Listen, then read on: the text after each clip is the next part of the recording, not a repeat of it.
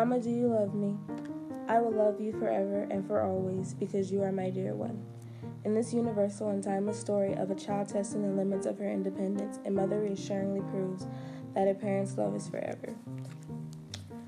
Mama, Do You Love Me by Barbara M. Juice, illustrated by Barbara Laval.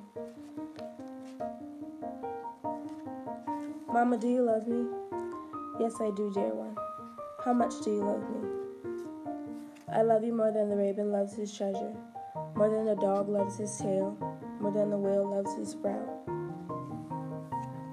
How long will you love me? I will love you until the umic flies into the darkness, till the stars turn to fish in the sky, and the puffin howls at the moon.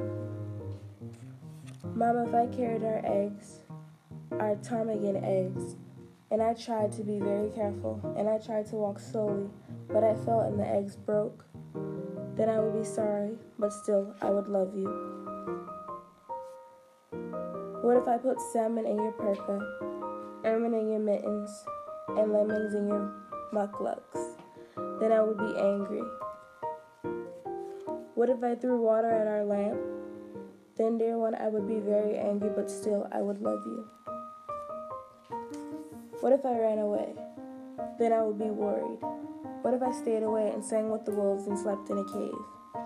Then, dear one, I would be very sad, but still I would love you. What if I turned into a musk ox? Then I would be surprised. What if I turned into a walrus? Then I would be surprised and a little scared. What if I turned into a polar bear, and I was the meanest polar bear you ever saw, and I had shiny, sharp teeth, and I chased you into your tent, and you cried?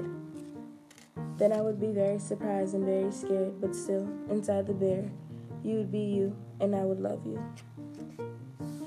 I will love you forever and for always, because you are my dear one.